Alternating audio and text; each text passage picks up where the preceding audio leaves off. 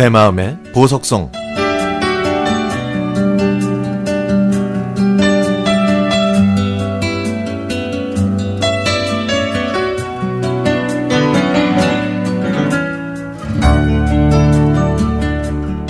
착각은 자유라고 제가 바로 그 착각에 빠져 한 남자와 결혼을 했습니다.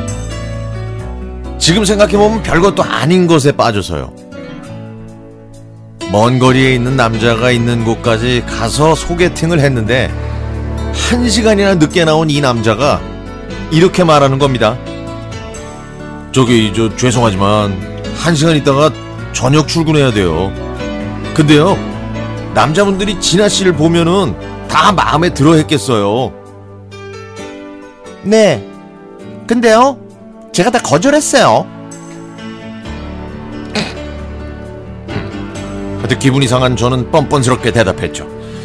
그리고는 다시는 안 만나겠다고 생각하며 헤어졌습니다.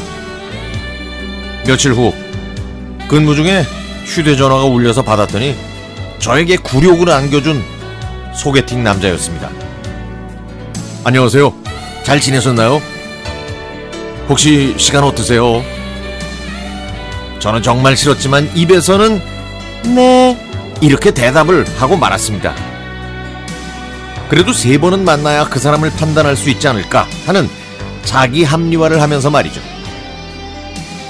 그때 저는 회사를 다니면서 방송대에서 공부를 하고 있었기 때문에 기말고사가 끝나는 날 만나기로 했습니다. 만나기로 한 날 시험을 끝내고 나왔는데 그날따라 덥고 목도 마르고 좀 힘들더라고요. 소개팅 남자가 몰고 온 차에 탔더니 그 사람이 고생했다면서 시원한 커피를 내미는 겁니다. 그리고 함께 드라이브를 하는데요.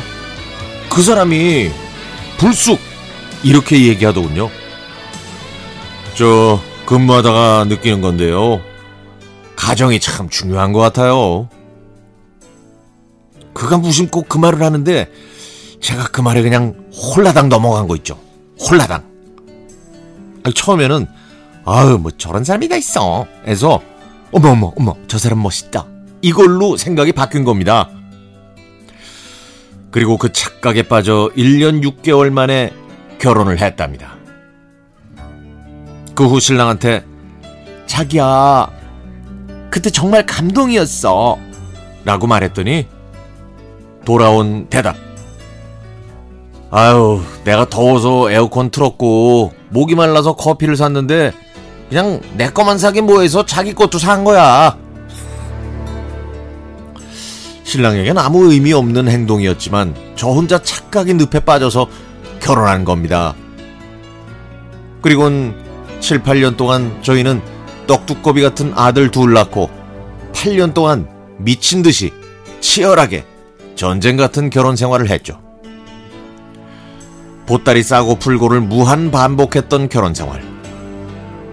그런데 9년 정도가 지나 아이들도 커감에 따라 신랑과 저는 이제 싸워도 선을 지키면서 살고 있더라고요. 신랑이 죽도록 미워도 그 순간이 지나면 멋있고 듬직한 신랑으로 보이고요.